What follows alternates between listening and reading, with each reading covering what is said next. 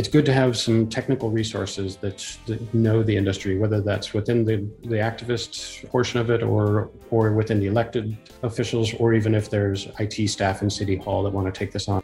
Welcome to another episode of the Community Broadband Bits podcast. I'm Christopher Mitchell at the Institute for Local Self Reliance in St. Paul, Minnesota. And today I'm speaking to Bruce McDougall, uh, who is a member of the Anacortes City Council. Uh, that is a part time position. And so, like many people who are who are working to better their communities in an elected position. He also works as an outside position, um, and he works for Cisco Systems uh, as well, where he is a consulting engineer. Welcome to the show, Bruce. Thanks, Christopher. Great, uh, great to be here this is one of those shows that I wanted to do like two years ago. Like uh, I know I knew that good things were happening, but we always like to let things uh, simmer a little bit so that we can talk about what's been done rather than what you plan to do. And it seems like now you're in a, a good stage to do that. Yeah, timing is good. Um, we've made progress on construction and turning up customers here in the last 12 months. So, uh, yeah, so we have like real things to, to report at this point. Excellent. So let's start uh, with Anacortes. Uh, Anacortes is in Washington, uh, Washington State, for folks who are not familiar with it. Uh, tell us a little bit about it and, and, and what one might expect if they visited. Yeah, Anacortes is about an hour north of Seattle along the along the coast. Uh, the uh, it's kind of the gateway to the San Juan Islands. A lot of folks, uh, a lot of boating around here. It's a town of about 17,000 people. Um, and it's just far enough away that we have we have some folks that commute to and from Seattle, but it is mostly uh, work folks that work here. Although with the pandemic, we're actually starting to see more uh, more people that can work remotely move into town. And is that creating growing pains? I'm always curious. I feel like usually there's half people are excited about it, and half of the people are saying it's killing our town. You know, I think uh, like the entire West Coast is experiencing a certain amount of growing pains. Um, there's a, a, lot of pressure on real estate prices and things like that. So I think every, everywhere from you know Vancouver on down to San Diego has kind of similar problems.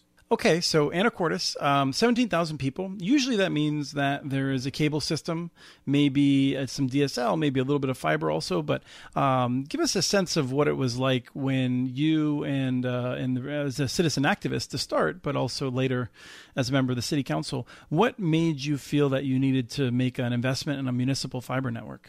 I got introduced to some friends here in town that had been kind of the original activists for it. Uh, um, a lady by the name of Pam Allen and a gentleman named Wayne Hughesby. And um, Pam wanted to saw, I guess, municipal broadband as an economic development tool, and and Wayne uh, was a retired Verizon engineer, and the mayor at the time was also interested in in doing something, but they hadn't really formulated what they wanted to do. They knew that the nearby community of Mount Vernon um, had built a, a fiber optic network to serve their you know their community institutions and kind of you know their downtown business core. Um, and that was a really visionary project. Uh, a gentleman named Kim Kleppe had led that uh, that effort, and they got started, I think, even in the late '90s. Yes, and Kim Kim talked about that on our show, and it's uh, it's wonderful. And they, I know they then also worked with uh, Burlington and uh, Port of Skagit as well. Mm-hmm. Yeah, we'll talk about that in, in, a little bit. I want to come back to what the what the county's doing as well. I think in, in part based on that enthusiasm and yours. Yeah, so in those early times, I, uh, my family and I had actually just moved to Anacortes from Denver. I'm originally from the area, so it was it was kind of coming back home. And I had been working in, you know, with, I guess, in the telecom sector for quite a long time at that point, 15, 20 years, and a lot of exposure to um, to ISPs as well as the interplay between ISPs and kind of dynamics of the internet, the emergence of cloud and cord cutting and things like that. Mm-hmm and and saw it as actually kind of a a unique opportunity for a, a small community to kind of differentiate itself um, to sort of create like t- real 21st century infrastructure that could then act as kind of an economic driver for you know for attracting um, knowledge industry um, companies and workers and things like that so that was kind of how I got started was just meeting those folks and then seeing this dynamic and seeing this possibility for you know a really cool infrastructure add to to the community. So let me ask this because this is a step that I feel like a number of people are are, are in. You're you made some friends. You're talking about it. You're maybe getting together at a coffee shop or bars or from one of each other's homes to talk a little bit about it. How do you how did you get to the next step? What was next? I think really key was that the mayor um, in the 2013 election had had spoken about it as something that she was interested in investing in. And while while she didn't have detailed plan, um, you know, she said it was it was something that she wanted to to look into to try to do. And then our sort of three person um, group, we we were given the opportunity to come in and basically do a few several education sessions with the the sitting city council and mayor. So we developed presentations. We would go in and just do what were at the time called study sessions, where we simply provided at first, you know, here's the basics of what broadband is, what fiber optics is and then we kind of built on it from there sort of into like you know an exploration of what a community broadband network could look like different models for how it could be done i want to say we did three or four presentations um, we also spoke to other groups like the chamber of commerce hosted us um, to do a, a presentation for them and that kind of got things rolling where as the existing city council at the time became more comfortable with the idea they started to show interest in like they could maybe spend some money on doing a, a feasibility study or something like that. And we actually proposed a they uh, fund a feasibility study. They ended up, I want to say, about 2015. The city staff, sort of public works folks, uh, built a kind of a quick RFP that went out to they they tried to get basically folks to bid on do, you know like consulting on a feasibility study mm-hmm. and they didn't really get um, very good response it was i think it was kind of early days and you know not many folks have built out this sort of consultancy kind of uh, kind of business so actually in talking it over with a couple council members that i had befriended at the time they basically asked if i could provide like kind of build a, a do-it-yourself feasibility study. It seems like it seems like a nice way of saying they, they told you to put up or shut up. Maybe one of them joked uh, about something about conscripting. right. so so then so so you basically had to become more of an expert than someone who thought it was a good idea, someone who knew a lot about the technology, but actually having to really look at the business models and things like that. Put some time and skin in the game. Yep. How did that go? I mean, I think you uh, you you um, you had the benefit of going to some events. I think, if I remember correctly. I got to go to a couple events. Um, there was one that was held at the kind of in Skagit County, and a bunch of community, I, I guess, representatives from the different communities around the the county, and including the mayor of Mount Vernon and Kim Kleppe as well. Uh, another event that took place down in Seattle, and that was more of like a Washington State broadband discussion. Um, and then in, in my job, uh, I spend a lot of time just researching, like how, you know how to apply a given technology to a given customer problem, um, and specifically like you know ISP kinds of things. And so it was pretty natural for me to just start kind of doing some digging around mm-hmm. the internet, looking for examples. Um, uh, we actually did a, a, road trip down to Sandy, Oregon, where they had um, been had built and had been operating a citywide fiber optic network for for a few years at that time. Yeah, that would have been uh, Joe Knapp was running it at the time. I think he's yes. moved on, but Jeremy Peetzold is still there. Yep, those guys were really gracious in hosting us for kind of an all day event and tour of their uh, their setup and uh, answered a ton of questions and they they were super helpful uh, and that was also a really key like all through this process one of the real keys is building sort of just confidence within the elected folks as well as the staff, uh, mm-hmm. the city staff that would have to actually execute the plan. You know, um, and and just getting confident that yes, this is this is technology. It's probably something that not very many folks are are super familiar with, but as a municipal entity like we we have a water treatment plant um, that that serves our community and actually three other communities around the area and this thing is, you know, it's a $40 million a year operation, this water treatment plant. It is much bigger than a little ISP that would, say, have, you know, 3,000 customers. Um, and the stakes are much higher too with that water treatment plant because if something goes wrong, you know, we've got bad water. yeah, and for people who who aren't familiar, it's also like the technology is changing. Um, there's increasingly mm-hmm. concern about keeping pharmaceuticals out. So this is not something yeah. where it's just sort of like you're doing the same thing you were doing 20 years ago. Because sometimes people belittle other utilities and say, well, those things are are easier. They're they're not as rapidly changing as broadband, but uh, mm-hmm. but they each have a lot of things that are not only dangerous but rapidly changing. Absolutely. Yeah.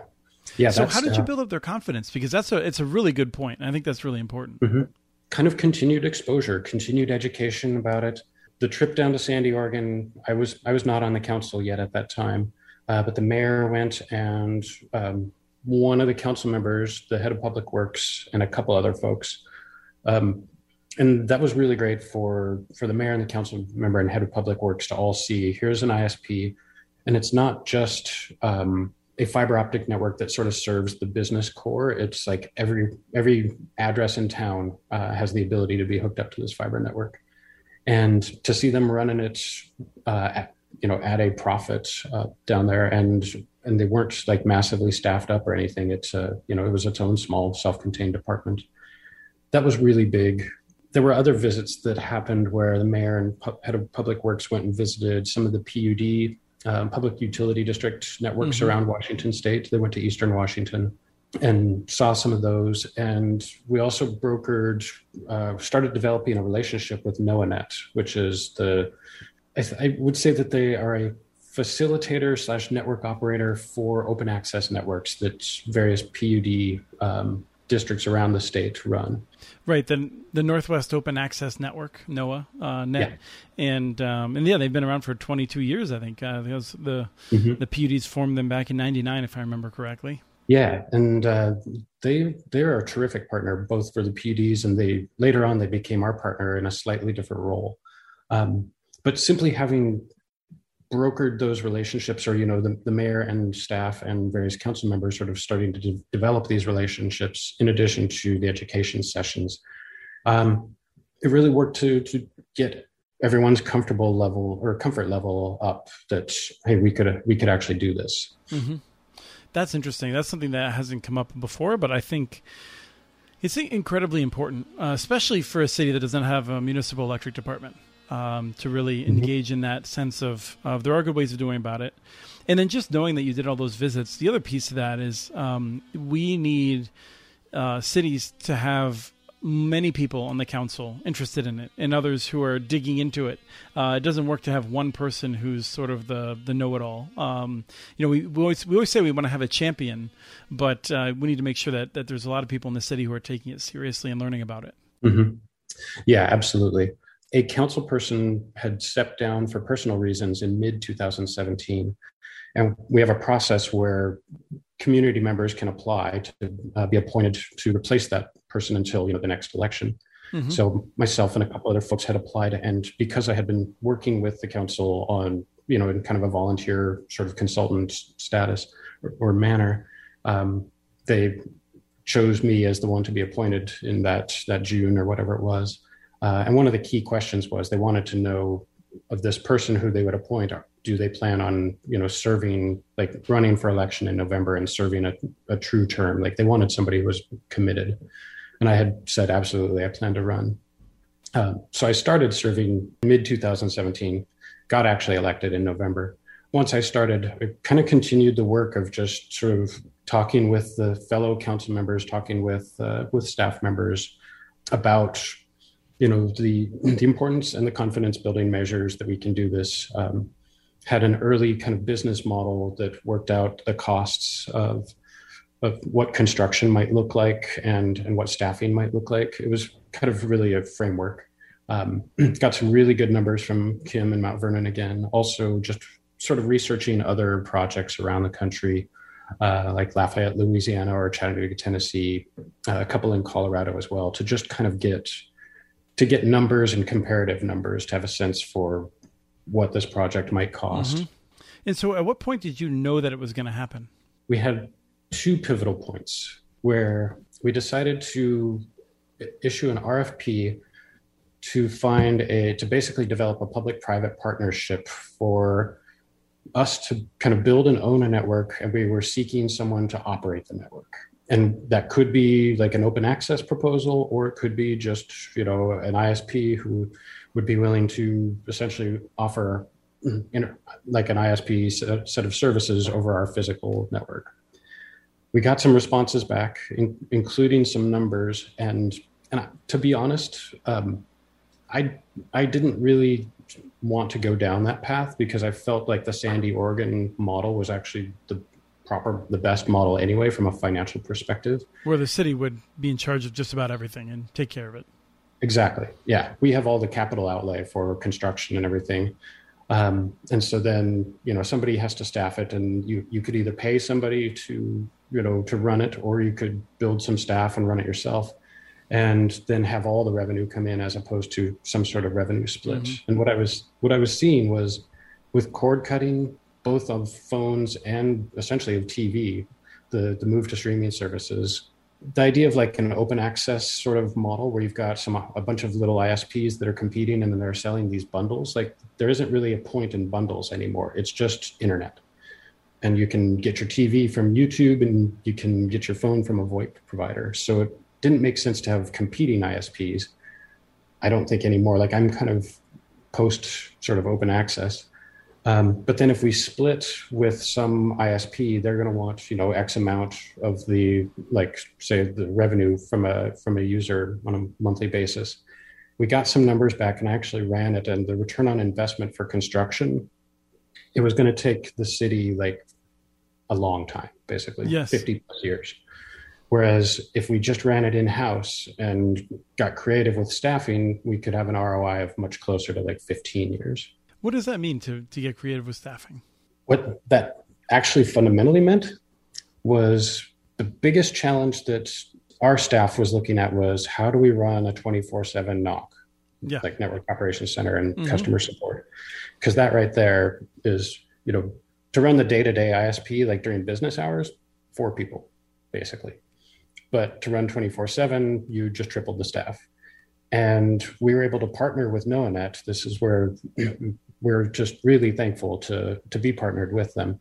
Um, because they're running a bunch of networks around the state anyway, they've got a 24 7 NOC. That's right. Yep. So we can basically pay them kind of, you know, a, a small fee per per subscriber per month. And and they cover that 24 7 aspect of it. And that totally took care of the, the staffing problem. And, you know, now our OPEX our operational expenses are basically a staff of like four or five. And then fortunately, you know, this increasing monthly number that goes to NoaNet because we have customer numbers increasing. Um, but it's, you know, it's not a full headcount uh, kind of number.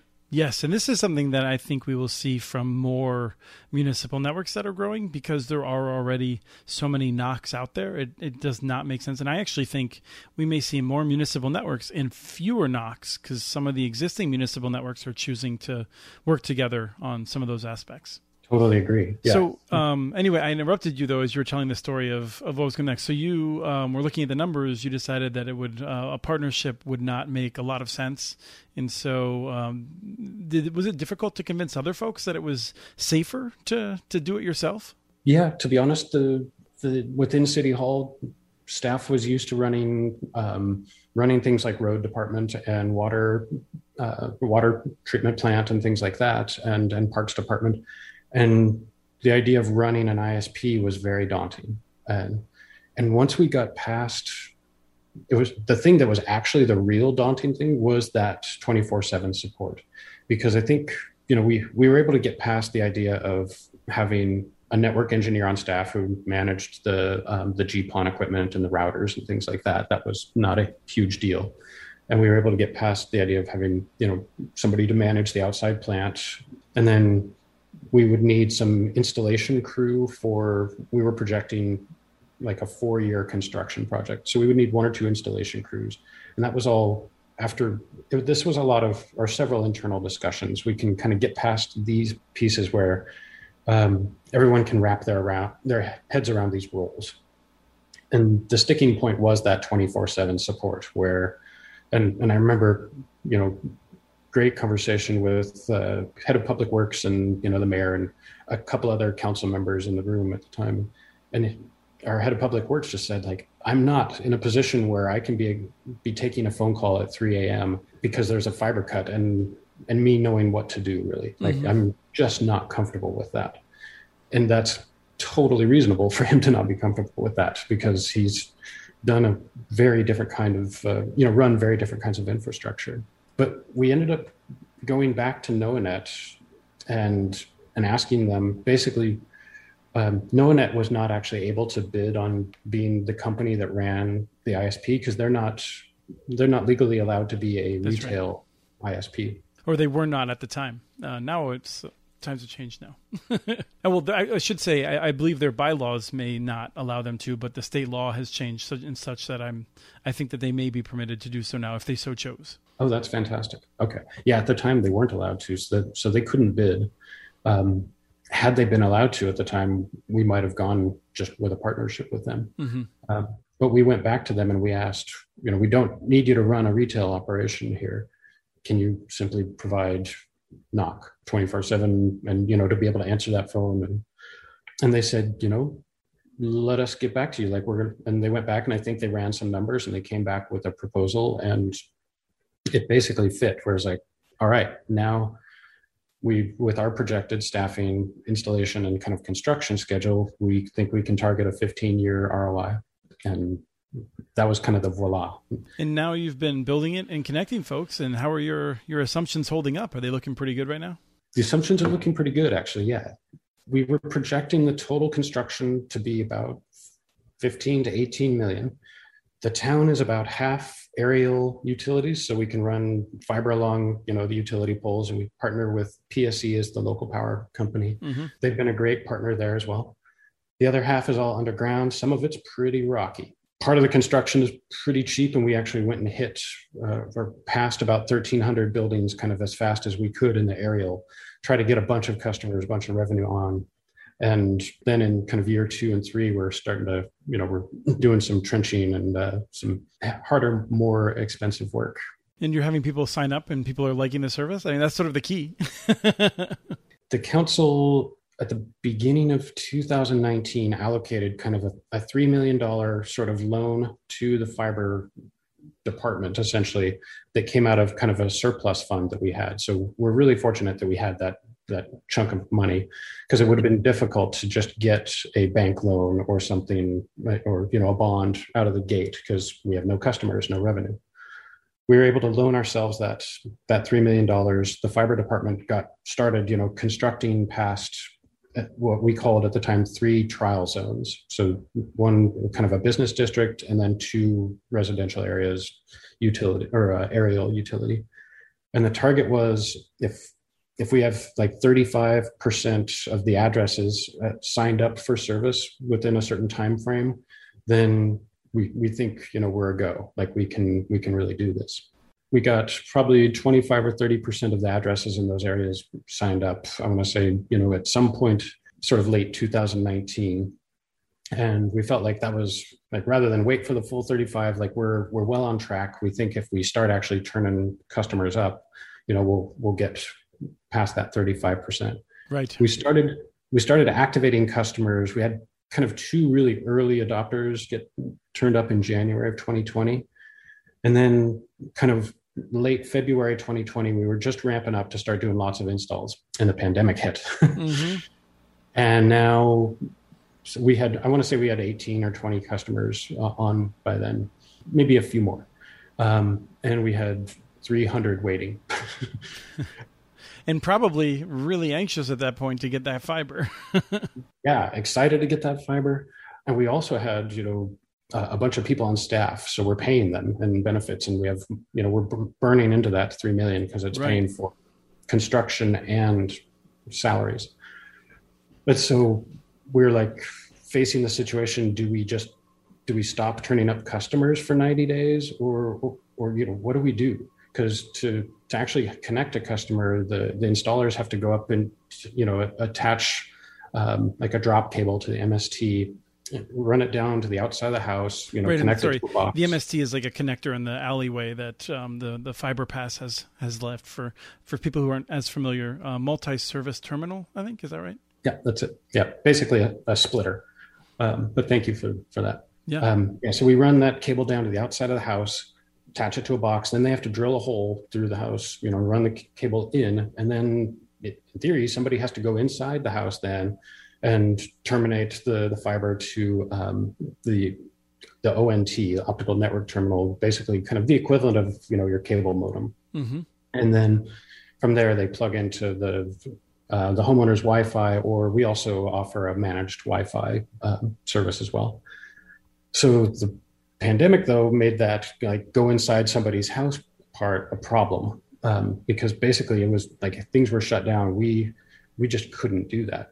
So we quickly improvised and we came up with this concept of assisted installation, where basically the installers would um, do the outside work, drill the hole, and then they would leave a box on the porch with instructions for the homeowner to be able to basically from there all they really have to do is kind of plug um, you know cat 5 jumper kind of kinds of things. So it's not a big deal for a homeowner to, to hook it up. Mm-hmm. at the same time it's you know an isp would prefer to be in to have done that last leg and make sure it's done right and everything and tested. Especially when you get that service call a month later and you're not really sure what, what they actually did Yeah. Yeah. So it would be tested from the outside of the house and then, you know, fingers crossed that the homeowner hooked things up correctly and it worked on the inside. Um, and if the homeowner was okay with somebody coming in, I think we had done that for a couple weeks and then we modified it where we had a, like, you know, safe sort of clean in installation procedure where, well, an individual goes in all masked up in booties and like you know does the does their work gets the install done and disinfects the area and then leaves. And so if the homeowner was okay with that. Um, but that was really interesting because we had to like come up with a quick way to sort of overcome our own you know imposed sort of safety precautions to, to try to get customers on the network because we had fiber ready to go. So yes that's a, it's a difficult position because like you said you have people who are getting their payroll.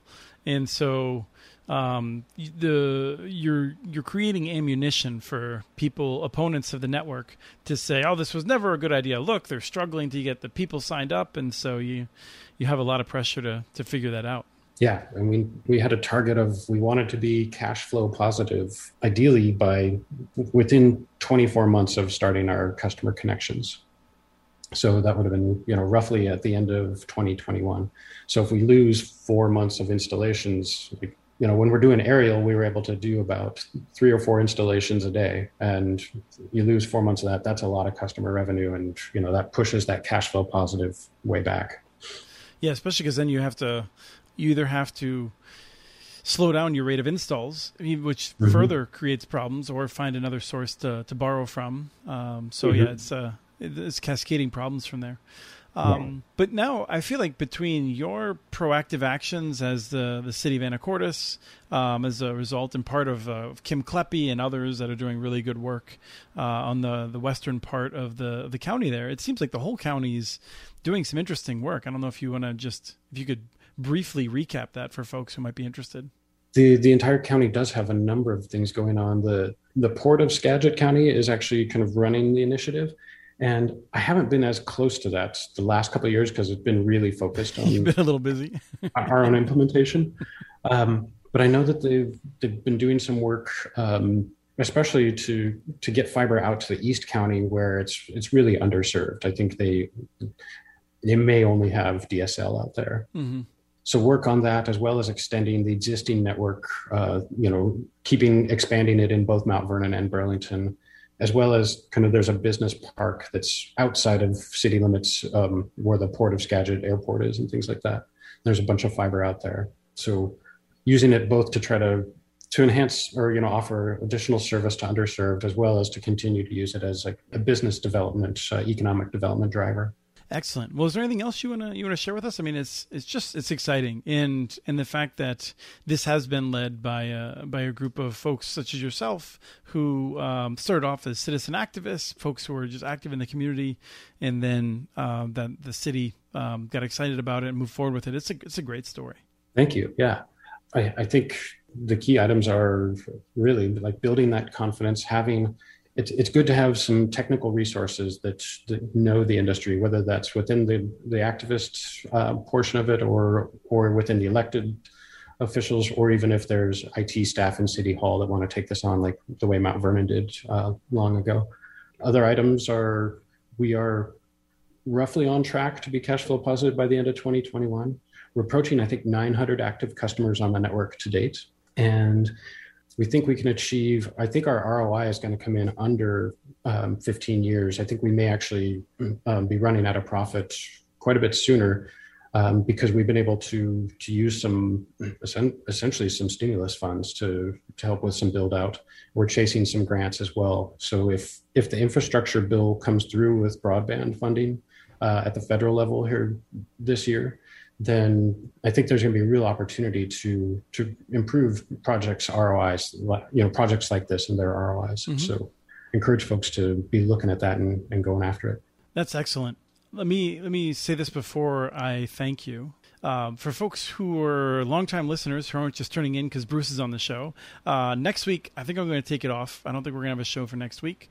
Uh, I do want to let people know Mountain Connect is coming up really quickly. It's a really great event. It's in Keystone, west of of Denver. Uh, that's going to be, uh, I believe, August 8th uh, through 10. But check the website mountainconnect.org. And uh, there's also in the end of September, BBC Broadband Communities is having their event in Houston, and I'm going to be at both. Uh, Broadband Communities is bbcmag.com, I believe, and uh, anyone listening to this show knows how to find that stuff. But these are going to be good events. It's going to be a great chance to find out what's been going on while we're all sheltering in place, and uh, it's a place in which um, uh, these sorts of events were helpful, as Bruce said, in, in getting him uh, educated on what's going on out there. So. I uh, wanted to throw that out there. I'm looking forward to being back in about two weeks. And uh, Bruce, uh, thank you so much for your time today and, and just being an inspiration out there. Yeah, thank you, Christopher. It's great chatting with you. We have transcripts for this and other podcasts available at muninetworks.org slash broadbandbits. Email us at podcast at muninetworks.org with your ideas for the show. Follow Chris on Twitter.